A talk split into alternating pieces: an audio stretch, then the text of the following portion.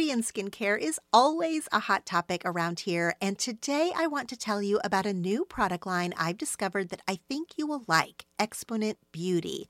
Listeners of the show will receive twenty percent off their purchase. More details on that in a minute. Exponent Beauty is a skincare brand with a line of activated anti-aging serums that are clinically proven to reduce fine lines and wrinkles. The beauty of Exponent Beauty is their innovative form factor. The powders are activated with a quadruple hyaluronic acid serum in their patented precision-dosed dispenser. The packaging is gorgeous, and the dispenser itself is refillable, so it has also reduced plastic waste. Exponent Beauty's line of serums can be found in med spas and spas and dermatologists' office around the country. The line is dermatologist recommended and clinically proven to reduce those fine lines and wrinkles, and to increase brightness and radiance, and to firm skin without irritation. No more expired or underutilized products with Exponent Beauty. Just high-quality skincare with ingredients that work.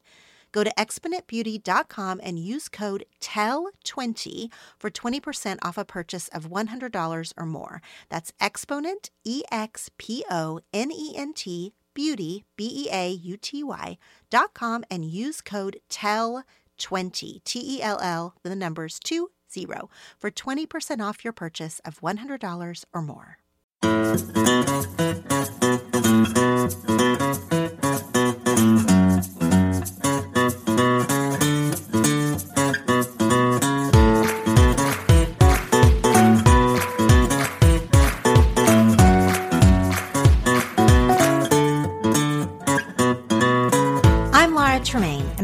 ten things to tell you.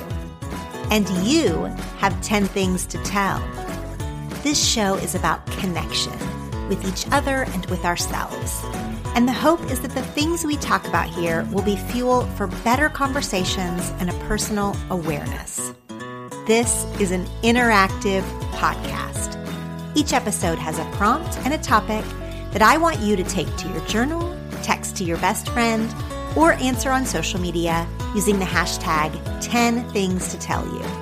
This is a show about digging deeper and sharing our stuff. I'll go first. Welcome to this episode of the ten Things to Tell You podcast. I am so glad that you're here.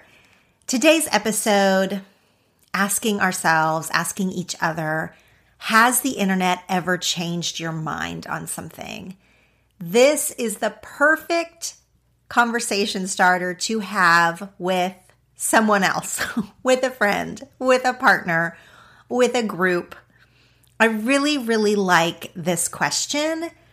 Unfortunately, I am here talking about it to myself in the microphone because we are at our lake house for the summer. The internet here is terrible. Makes it really hard to record remotely with a guest. And so I'm just going to pursue this topic anyway, alone. But I want you to take this question in particular to someone else.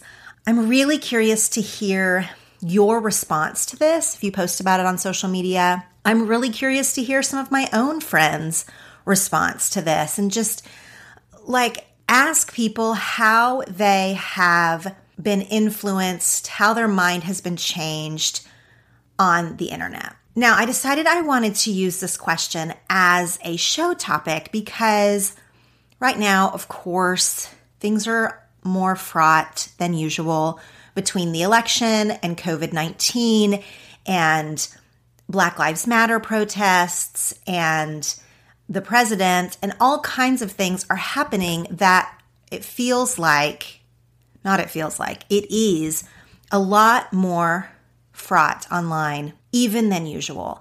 And so, of course, when that happens, when you see maybe like arguments break out in a comment section or something like that, inevitably, someone will say, I don't want to argue with you. No one has ever changed their mind from Facebook.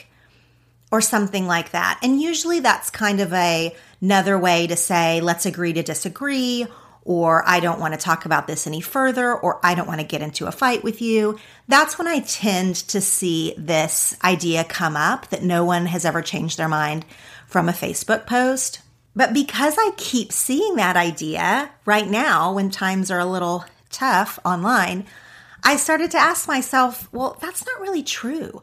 I mean, I understand why people say that, but I'm just not positive that that's true. And so I wanted to throw it out to you, the community, to myself, to ask, when has the internet changed our mind?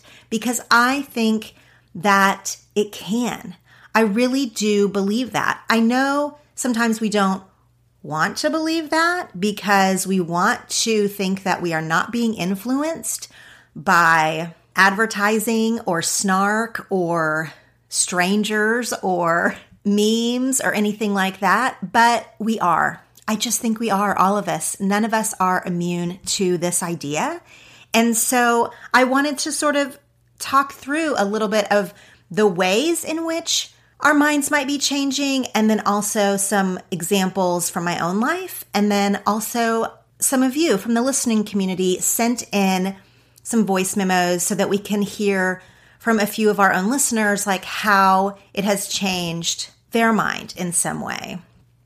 And by the way, this does not all have to be some deep, meaningful thing. In a little bit, when I give the examples of how the internet has changed my mind, I have examples of like silly things. And then of course, there are some really deep, important cultural ways in which the internet has changed our mind, changed our lives. And I'm going to talk about both of those. But I do feel like I want to say, even though this is like a really, really good conversation starter, it doesn't have to be super deep. It can be. I encourage that. It can also be like silly. Also, as I was preparing to do this topic, I already decided I was going to do it. I'd already put it up in the ten Things to Tell You connection group on Facebook that this was going to be the topic for this week. After that, I was on some kind of a comment thread and somebody wrote a really eloquent couple of paragraphs as a comment on someone else's post about how we all really need to be having face-to-face conversations. We need to be, quote unquote, doing our research or doing our reading or whatever offline, and that posting things on the internet has never changed anyone's mind and that it's causing more of a divide. And she wrote it so eloquently and made such a persuasive argument for this that I was like, oh no, maybe she's right. So then I had to like sit out with it for a second and think, maybe the internet isn't changing our mind. Maybe it is everything that's happening offline in our lives and in, in our conversations and in our relationships. And then we're bringing them to the online space. We're posting about them or whatever. And maybe that's true, but I really think that these things are going hand in hand. I think that when you see something posted online, it may spark a real life conversation that deepens your understanding, or maybe, you know, opens your heart to a point of view you didn't understand before, or vice versa. Maybe you have a really great conversation or something is pointed out to you in real life, offline, and then you start to see it referenced or you start to see it repeated in an online space. And so you can either look at that as confirmation bias, or you can look at it as just, oh, now your eyes are open to this new idea, this new perspective. These things are going hand in hand. Obviously, I don't think that we're learning all things on the internet and that's changing our perspective solely, nor do I think that learning and opening ourselves to other thoughts and perspectives are happening only in the context of relationship. I do think that that's like the deeper learning is in the context of relationship and seeking out ways of learning that are more longer form, like reading a book or listening to a podcast series or watching a long documentary or something where you're getting a longer form education about something. But maybe the idea of that sparked because someone recommended it on the internet. And that sort of makes this question really ultra broad, right? Like, when has the internet changed your mind? Well, it might not have been your first encounter with that idea, is seeing someone post about it on the internet, or it might, and then you took it further. Also, what is the internet in this context? I was kind of meaning social media. When has social media ever changed your mind? But it's more than that, right? Like, is podcasting, is this considered the internet? I'm not sure. It sort of seems like gray area.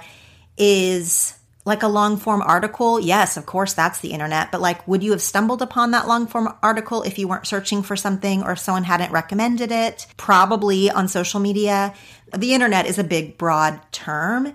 And I also don't think that I wanted to pigeonhole this exact conversation into only social media. Social media, the social part of it, is where we are interacting with one another, and that makes a big difference. And then media, of course, is media in the loosest sense of the word, meaning actual journalism or just people's opinions. So it's a big, broad conversation we're having here today, but it's a good one. And I want you to be honest with yourself about when your opinion might have been changed, because none of us are immune to the algorithm.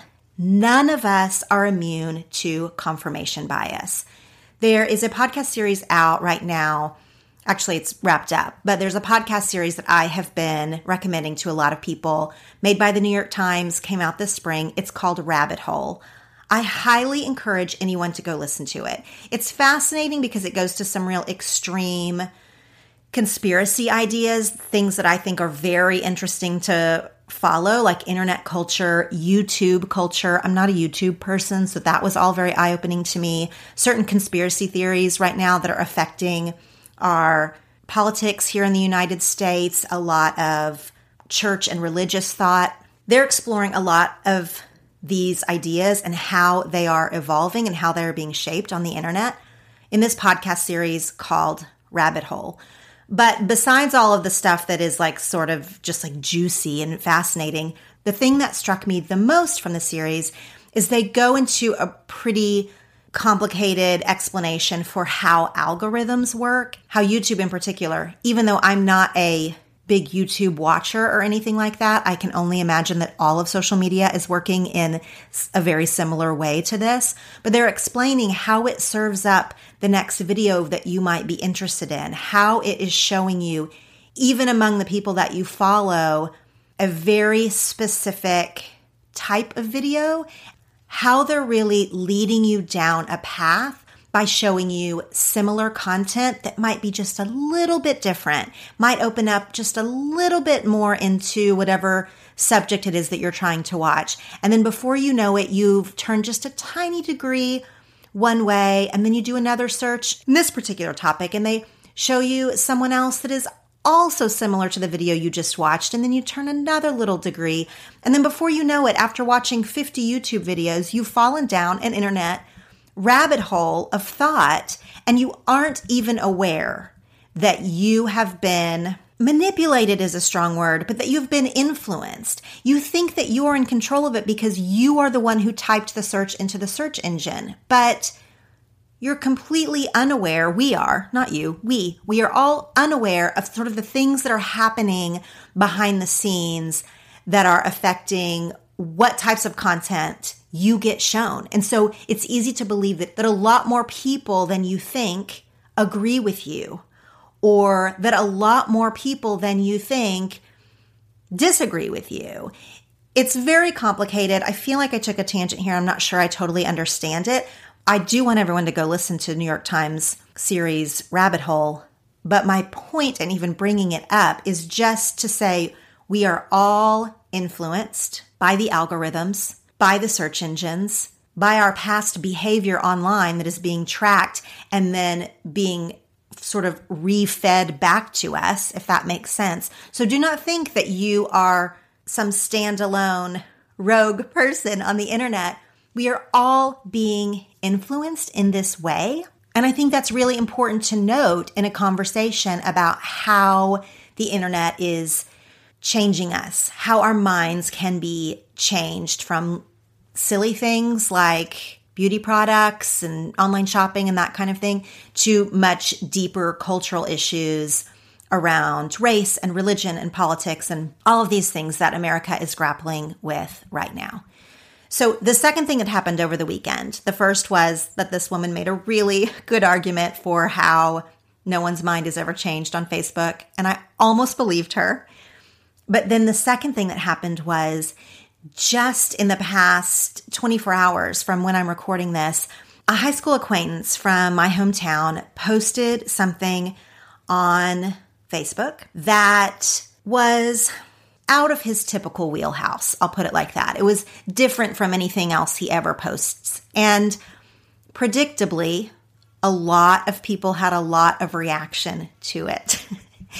But because he is a good guy and he's a kind person, and the thing that he had originally posted had been written in sort of a loving manner, even though it was a bit of a departure from his normal content, the conversation that ensued in the comments was, for the most part, also kind, but sort of asking him to rethink, let's say. Like, I wish you would think about this more, pray on this more, research this more, this kind of thing. So it, there was a back and forth happening in the comments, but it wasn't like a crazy fight. And I was reading through because I was very interested. And there was a lot of sort of a lot of the normal rhetoric that you see from on Facebook in the comment section. But what I also saw, because the original poster posted a few follow-up things, like started some new threads on his page along the same topic. And as I'm watching it unfold, I'm not telling you right now that people's minds were changed in an instant by any means. But what I could see in a civil conversation on a divisive topic in this thread is that people were maybe rethinking. Now, I'm not saying that they're rethinking it on the deepest soul level right there on social media, but maybe they were rethinking either the, their language around a topic, they were rethinking some of the things they were posting as facts, that someone was sort of putting up a rebuttal, and so then maybe they weren't facts, and this was surprising. There was some rethinking happening on this very thread. Again, it wasn't any kind of a revelation. You know, if I were to repost it, which I wouldn't do because this was on a private page, but if I were to repost it, you might shrug your shoulders and be like, yeah, those kind of thread is happening all the time. There are nice disagreements happening on social media every day. A lot of times, if we're not that interested in it, or if we feel like we already know how that's going to go down, we just keep scrolling, right? It's not something we pay a lot of attention to. But because I knew I was going to be talking about this today, I really read it from the eye of what is happening here. And I could see there was some learning and relearning and adjustment happening right there on an everyday thread from normal people on a Sunday evening. And I just think that that's fascinating. I will never let anyone tell me that the internet isn't capable of that type of change, because I've witnessed it, because I've been a part of it, because it has happened to me.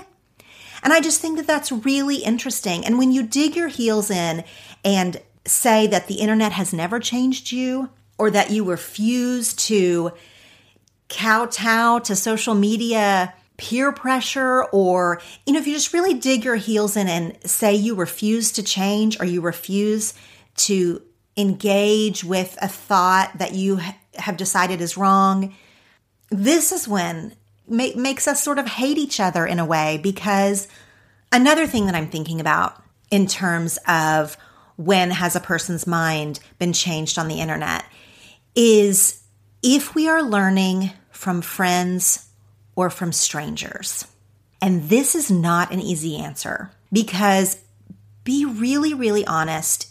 Is it easier sometimes to accept an idea, or maybe to hear a perspective, if it comes from a stranger versus if it comes from a loved one? Now, I know both sides of this. I'm sure that you do too, but it can really matter. Sometimes, in some occasions, if you hear something from someone you love, your mind changes on that idea immediately because you trust them and you know them. You understand they're telling the truth, and you understand that they don't have an agenda except for what they're saying. And then you have no choice but to be open to what this person you love is saying. In my own life, I have had friends or loved ones tell me something where I had a preconceived notion about what it was like to be that thing or have that experience. And the second they told me it had happened to them, I changed my mind immediately. I, immediately. Because when you have a face in front of you, it is different. And it doesn't mean that I'm spineless. It doesn't mean that my previous position held no weight. It doesn't mean that I am a completely wishy-washy, unintellectual being. It doesn't mean any of those things. It means that when I was presented with a human face telling me something true, I can change my mind on what I thought about something theoretically. Theoretical versus real life, that can change your mind fast. And I know that this has probably happened to you. It's easy sometimes to think, oh, I would never change my mind on that because I would never know someone who would be this or do that, or that this thing would happen to. And then when it does, maybe you change your mind. And maybe it's immediately. And this can happen online, of course. Maybe someone posts something that you didn't even know about them. But because you know them and in all the context of their wonderful human glory, you know that they mean what they say, and it might open you up to a new perspective. On the other hand, one thing that I've learned to be true about myself, and I don't know what this says about me, but I'm just going to be honest about it, it is easier for me sometimes to hear new ideas or to hear new points of view from a stranger. I think because there's no emotion attached to it. If it is opposite something that I am already thinking, if it's in opposition to something that I already hold to be true, when I hear it from a loved one, it can make me irrationally angry or defensive because I feel like it's personal. I feel like they're attacking me because they know I believe differently, or the way that they've said it, because I know them. Again, I know them in all their context. The way they've said it just hits a nerve with me. Whereas the same idea or statistic or something like that, when presented from a stranger where I have no emotion attached to it, maybe I can hear it differently. I can hear that number, that statistic. I can hear that fact. And I can think, oh, well, is that true? And then maybe I'll Google it, or you know, maybe do some more research, where if it came from someone I know, I feel the need to defend myself and my already existing belief more than I care to examine or investigate what they are saying. And that's a huge difference. And I think it depends on the topic. It depends on the time of day. It depends on what else is going on in the news cycle. There are a lot of factors to how you may receive a post from a friend versus a post from a stranger. And I don't necessarily think that it matters, but it's interesting to think and notice for yourself as you're scrolling, like, am I touched by this or annoyed by this extra because it's a person I know? Or am I able to hear this more because it's a stranger? And either way, that's just life. It's just human nature, I think. I have learned a ton on Twitter. I know that Twitter gets a lot of flack. None of the social media platforms are perfect, of course. A lot of people don't love a lot of things about Twitter, but I will tell you for myself, over the years, Twitter has been where I have been able to hear things differently in the way that we're talking about. And I'm almost positive it's because it's mostly strangers. There's that old saying, and I mean old saying, that's a weird way to put it, like it's a proverb or something, but really it's just old in terms of internet time, maybe from ten years ago or something, that that Facebook makes you hate the people you know and Twitter makes you love people you don't know or something like that. Did I butcher that? Anyway, I follow mostly strangers on Twitter, and I am able to hear what they're saying better. I don't know why. I can't even examine why in the few minutes that we have here together. But it's just true. And I wonder, for people who are mostly on Facebook where it is friends and family, and they aren't on any platforms where they might be hearing from other points of view, from new points of view, from strangers' points of view, or opposite, of course, people who are only on things like Twitter and refuse to be on social media with people that they know and love. And maybe they do that to keep boundaries and sanity in relationship. I mean, everybody makes all their own decisions. But for me, it has been a healthy mix to learn from people I know and to learn from total strangers. And just truth be told, I am often first given the seed of thought from a stranger. And then when I hear from someone I know or love, kind of more on that same thought, if my mind has already been opened to it, maybe I can hear it better. And I'm just being honest about that. So learning from friends versus strangers is a big component. Another big component is how we are learning. This is totally a personality preference, but I also think we aren't totally aware of how this is happening every day, like all the time. But what I mean by this is if you are more influenced by or in a place where your mind might be changed, if that's coming from like longer, thoughtful captions or sentences, if that's coming from snarkiness, like if that's coming from memes and humor, and for most of us, I think it's all of the above, right? Like there's not just one way that you're going to learn. But I do think that all of these different approaches, whether it's a funny meme or a snarky one or a very well done, put together video or a TikTok at this point, or a YouTube video or tutorial type of thing, or just a very well written Instagram caption, any of these things, like, d- again, depending on our mood or what the topic is, definitely can kind of weasel into our psyche and affect us for better or worse. It's not always like love and light, a growth opportunity. Maybe if you consistently are seeing really snarky memes about a topic that you were either neutral on, or maybe you stand in opposition to what all those memes are, all that snark around it will make you even that much more angry or that much more apt to dig your heels in on this particular topic, or make you judge all the people that think the other way. I do think for decades and decades, it has political t- cartoons, which that's what the good memes are these days. I mean, they're an extension of the old political cartoons that used to be in the newspapers. That actually does affect people. It matters. Memes matter. And I definitely think they can affect the way we think about things.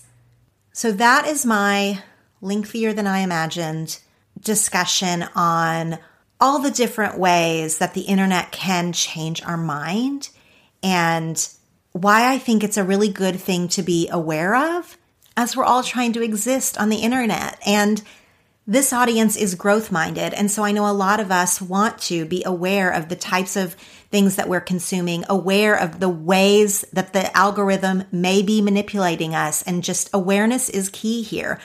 How what we're sharing is a reflection of what we really think instead of just like a knee-jerk reaction. Again, I do not say any of this from a place of having nailed it at all, but I do just like talking it through, and I hope that you guys have really good conversations this week with your friends, with your families, with partners, with coworkers about when we have had our minds changed on the internet and over what. So after the break, I'm going to give you a few examples of when this has happened for me. And then I want to hear from the listeners who sent me messages about how the internet has changed their mind.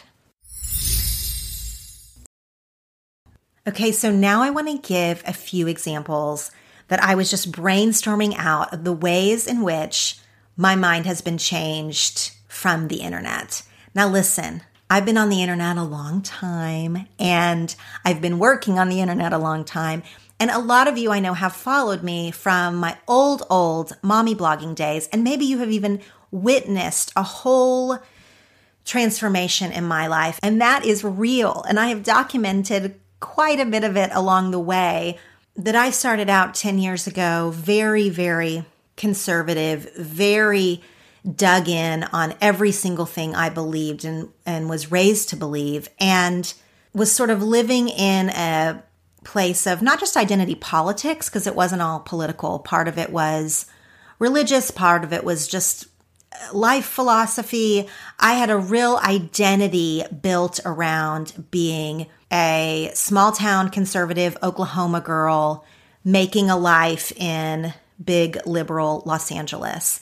And I really like clung to a lot of those pieces of my identity that I wanted to be seen as a outlier in L A. I wanted to be seen as a person who never changed from my roots. Like I was who I was always and forever.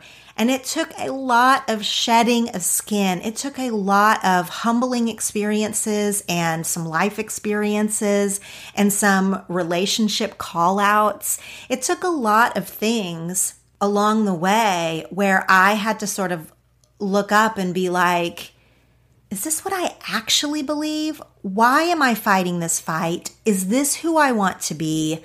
Am I just being lazy in my belief system and rolling with what I have always known instead of opening up to other ways to be and think? And do I want to be this entrenched in a particular identity? And it turns out I didn't. I summed all of that up in about thirty seconds when really this was many painful years that I'm talking about, lonely years. I feel like I lost myself a little bit in those years and didn't really start waking up to the fact that it was okay to change and it was okay to shed some of my old ideas, some of the world's old ideas. It wasn't just about me. It was about a bigger picture universe.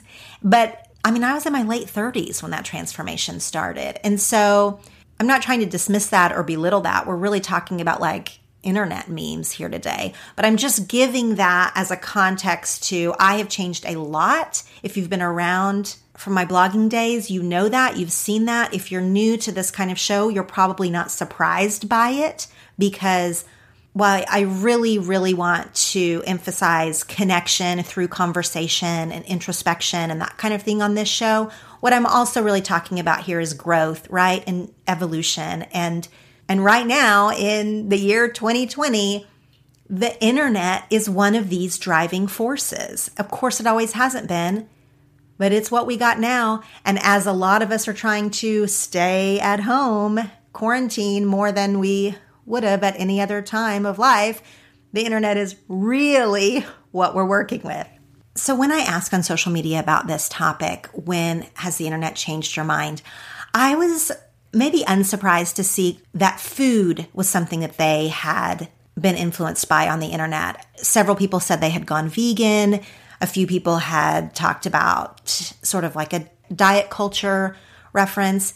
And I also have to admit that food, which is not something that I gave a ton of thought to ten years ago, besides just enjoying it and loving it, but the food thing has also been really something I've paid attention to online.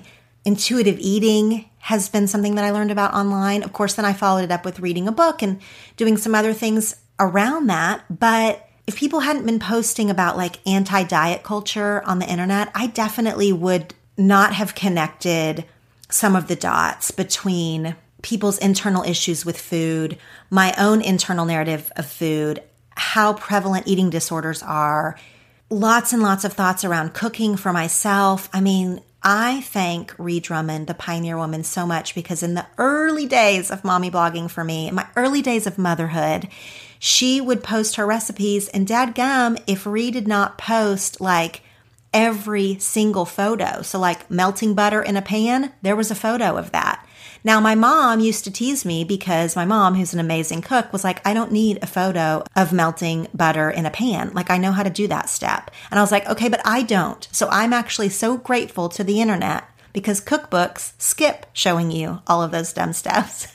But thank you to the internet and to Ree's style of recipe blogging, I could follow every single step and make sure that everything looked right in the pan or the bowl or the oven and know that I was doing it right, or at least sort of right. And that was huge for me. I didn't start cooking until I was a mom. And so I that was all new. I was already in my thirties. I was like trying to figure out how to be a human at home.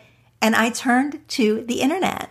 Well, then as I started cooking for myself, of course, what then happens is you just become more aware of food and its place in your life and its your place in relationship, your relationship to your body.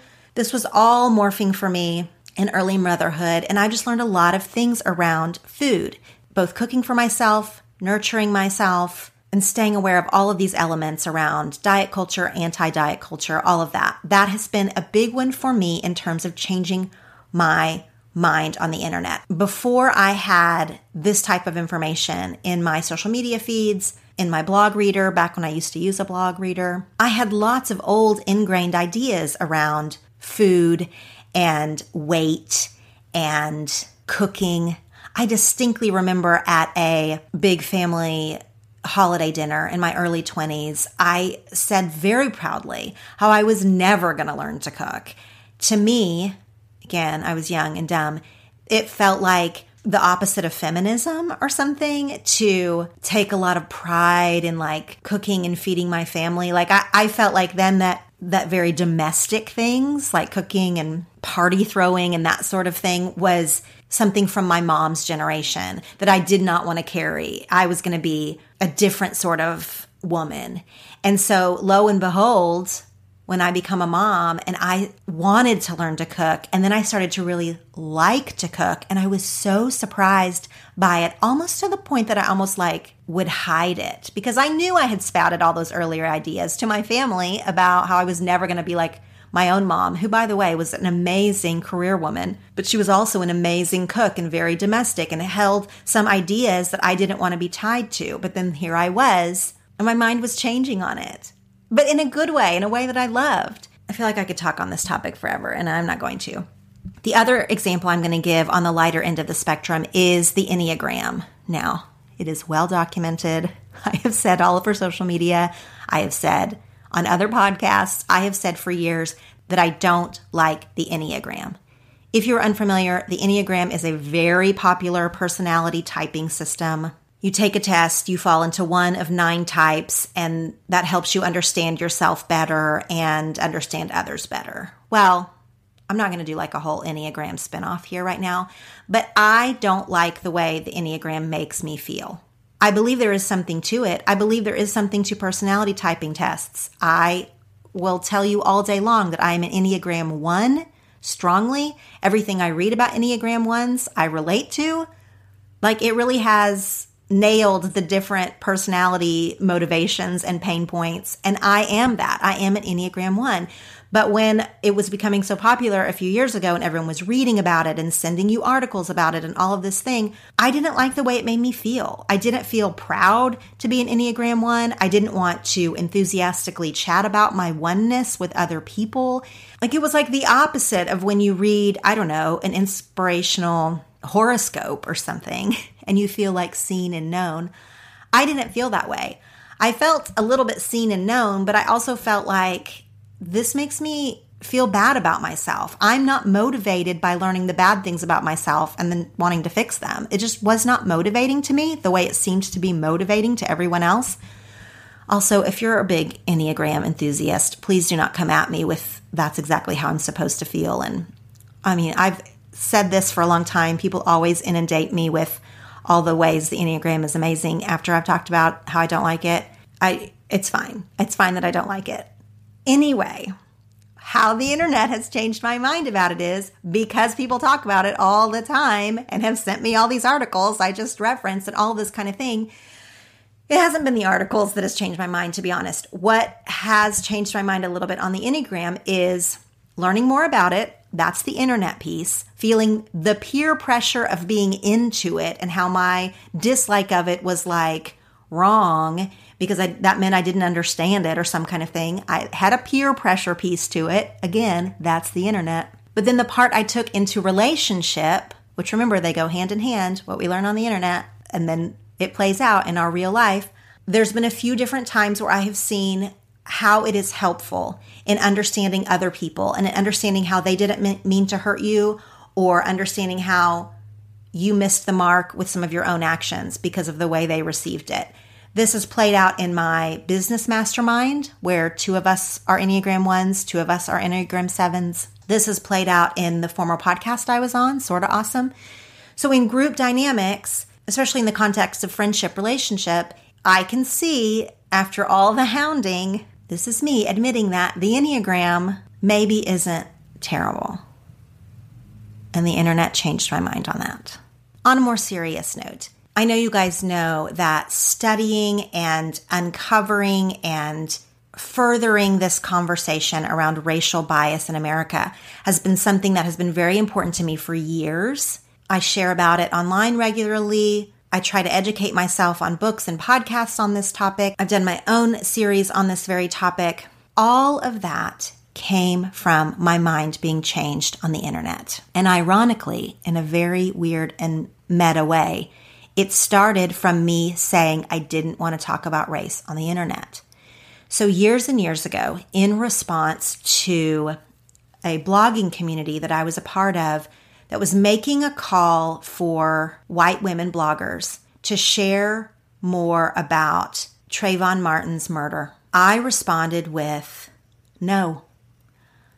Publicly, I responded this way. I didn't want to talk about that. That is not the type of thing I talked about on my blog. And further, I did not think that other bloggers that I was in the community with, recipe bloggers, mommy bloggers, craft bloggers, that racial bias was something that we all needed to be talking about. I did not think that there should be a public shaming that it wasn't part of our content. I responded this way publicly, and I didn't even say it as nicely as that. I said it in an ugly, snarky way, and I was called out for it, rightfully so. I had people, strangers on Twitter, on Facebook, who were rightfully outraged at the way I had expressed this opinion. Most of them were not really coming for my opinion so much as they were coming for the way I had expressed it, although there were arguments on both sides, to be honest. I was wrong. I feel like now I was wrong on about three different sides. But at the time, the only thing I would really take ownership of was the way that I had expressed it.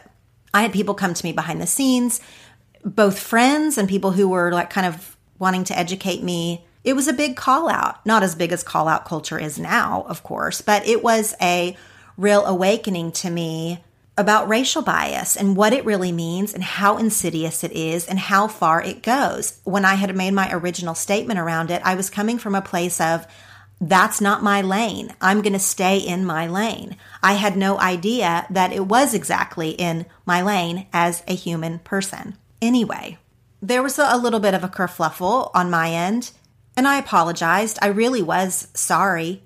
Even in just a few days, I was realizing how much I didn't know and was realizing how ro- how wrong I was. And I wasn't only making that realization because I was being shamed. I was making that realization because people were teaching me. And so I was like, oh, I just didn't know. I had been like legitimately ignorant to the issue.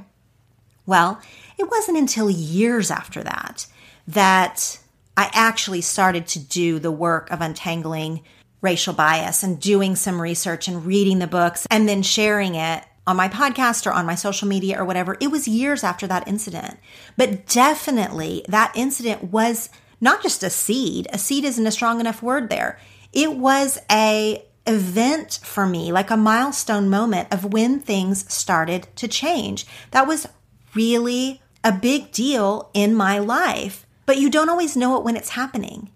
And I try to remember that, that sometimes you can be having a fight on the internet and the person who is most dug in might also be the person who changes eventually, or that person might be you, because I dug in back then. I, I stood by my point, and I see this happening with other people all the time on all sides about all kinds of things, that you cannot think that just because a person is absolutely a staunch believer and they are arguing it to the death on their own page, that you won't see some change in that very same person over a few years' time. And do you know what is changing them? Do you know what is changing us? A huge chunk of it is interaction on the internet. It just is. Of course, relationship is a big part of it. Of course, long-form learning, books, podcasts, movies are a huge part of it. They're all supplemental to it. But I am convinced, and I'm here to tell you, that these first changes are taking place on the internet, specifically on social media. And I have seen this happen time and time again in my own feed over long periods of time, within my own family, within many, many friends, both online friends and real life friends. And then, of course, as I've explained, in myself.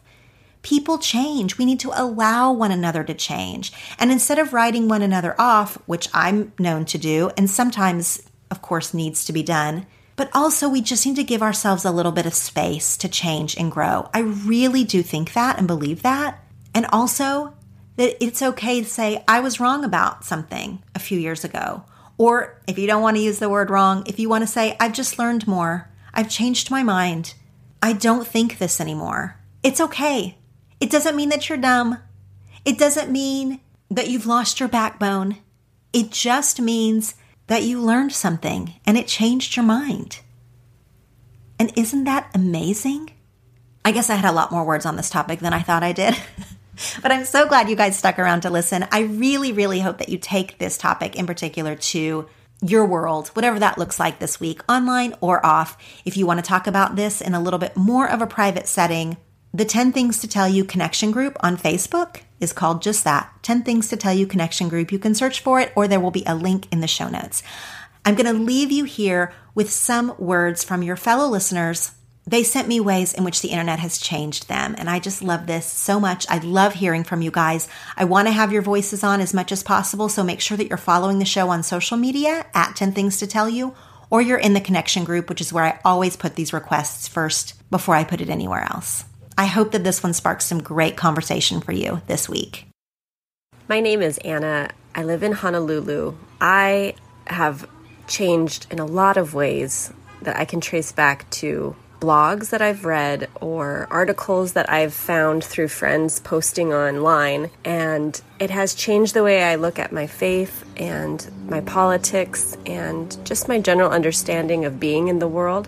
It's also shown me that I can use my voice. I think I've always tried to stay quiet or stay non-controversial, but I've learned that my voice, if I have something that I'm interested in or care about, my voice matters. And that's also been something how I've changed. I don't think I ever would have realized that had it not been for the internet showing me, from observing that from how my friends and people I care about have changed my mind. My name's Krista, and I'm from Buda, Texas, and the internet has changed my mind about racism, actually. It took someone in an influential position posting about it for years for me to read and reflect and process my own thoughts and feelings. But just watching this person engage in such a compassionate way um, like five or six years ago really made me begin to challenge beliefs that I held and changed my mind completely, and I never thought that would have happened. Hi, my name is Shelby, and I'm from Mobile, Alabama. I don't think that I've ever been changed by a Facebook post, but um, sometimes people's Facebook posts have led me to want to do my own research, and that research has led me to change my mind, or even just in general doing research and, you know, learning more has led to that, but just yelling into the void or arguing with me doesn't really do it. Hi, my name is Jackie Cush from Atherton, California. I recently had my mind changed by the internet when I listened to the Book Riot podcast on Such a Fun Age by Kylie Reed. When I read it a few months ago, I liked it, but I didn't really fully understand it. In listening to them and their insights, I had a much better appreciation of the book and what the author was trying to say, and I like the book a lot more now as a result. Hi, this is Kara from New Jersey. Uh, I'm a big follower on Instagram, and I have to say, if it wasn't for Instagram and the people that I follow and the people that they follow, I would have never had myself challenged and completely influenced about Black Lives Matter and racial injustice in the U S. And it has changed me for the better, hopefully for the better and the better and the better. My name is Caitlin, and I am from Bangor, Maine. Several years ago, I started following Bachelorette Jillian Harris on Instagram, and despite being a meat and potatoes loving Canadian, she would intermittently bring up her attempts to reduce her dairy and meat consumption in her cooking. And at the time, I was subscribed to a meat C S A, and I ate a typical American diet. I wasn't thinking all that much about what I was eating at all. But I began following her friend, Erin Ireland, who's a baker and vegan activist in Vancouver. And after watching a few of her stories about the meat industry, I had an almost immediate realization that I would someday just stop eating animals. So over six months, I slowly incorporated tofu and more vegetables into my diet, and I eliminated animal products and eventually honey as well. And now I have been vegan for eighteen months this week, and I still don't have a single in real life vegan friend. My husband is now a vegetarian, um, but I can honestly say that this is the best thing I have ever done for my health and for my heart. And this is my story of how social media has dramatically changed my life for the better. Hello, my name is Amber, and I'm from Ontario, Canada. The internet changed my mind one time when I was really confused about why sharing your pronouns was important. I truly didn't understand. And then I saw a random post on Instagram, which made it all make sense. And since then, I've always shared my pronouns. Hi, my name is Anna Heathersay, and I'm from Dallas, Texas. And it was some Facebook groups about transracial adoption that opened my eyes to the reality of systemic racism and white privilege and my responsibility to confront those issues personally. And it was also people who I admired who are regularly posting about those issues who also helped me on my journey. And it's why I continue to post publicly about controversial issues like that, because I know it worked for me.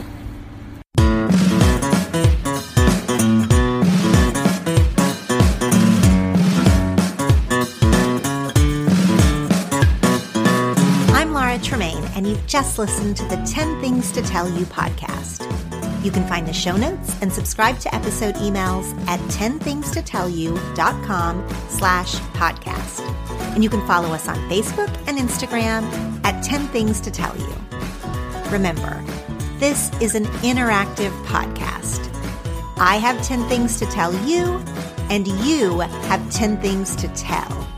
So take this topic to your journal or a friend, or post on social media using the hashtag ten things to tell you. These episodes are meant to bring connection with others and ourselves and spark better conversations. Thanks for listening. Now go share something.